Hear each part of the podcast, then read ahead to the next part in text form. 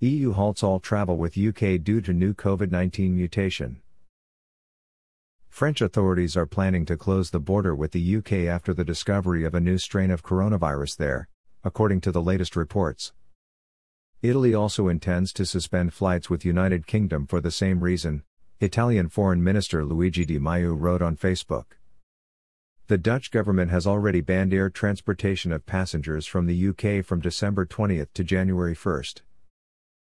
Earlier it was reported that British geneticists discovered a new variation of COVID 19 strain in the south of England.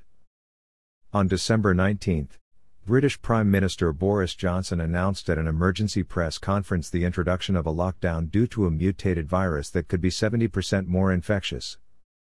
On December 20, WHO announced that the British strain has already been identified in Denmark, the Netherlands, and Australia.